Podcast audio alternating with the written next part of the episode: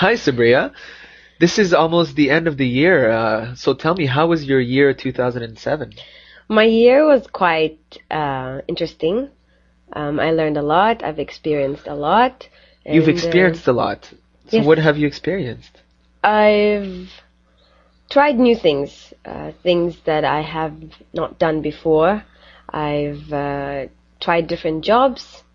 uh, What kind of jobs have you tried?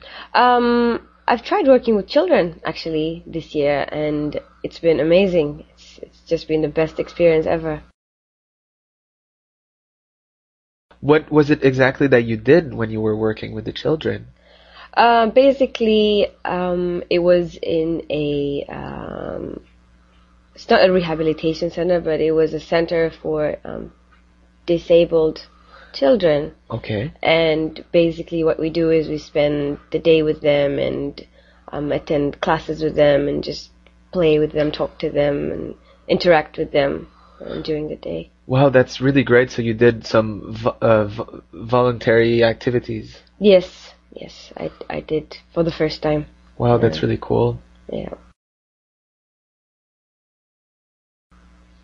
It was quite quite an experience because um, I was quite um, scared at first. I I wasn't too sure how to treat them. I wasn't too sure what exactly I should do, but uh, the instructors were very nice and they explained that you know you just have to be yourself and treat them like any other children and that's how they want to be treated Okay. just like normal children and that's what I tried my best to do. Wow, so you must have learned so much and you became a more responsible, mature adult.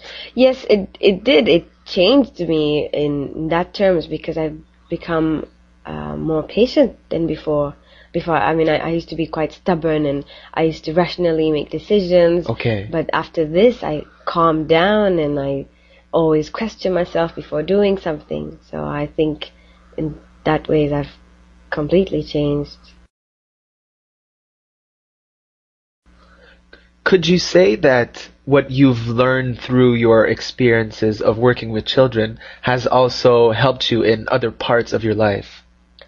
Um, I think the whole getting patient um, side has um, helped me in many terms because it's made me think, for example, when I want to study or when I want to take classes, I, I always ask myself, should I do this? Should I do that? Should I go here? Should I do th- things like that? So it's just a matter of thinking 10 times before I decide anything. Okay. Well, you know, I, I feel that I, I can learn a lot from you and maybe I should do the same thing to become a more responsible person too. You should. I advise you to. It's it, working with with disabled children is nothing like you know anything else. It's it's amazing. So Wow. You should. You should. Great. Yeah.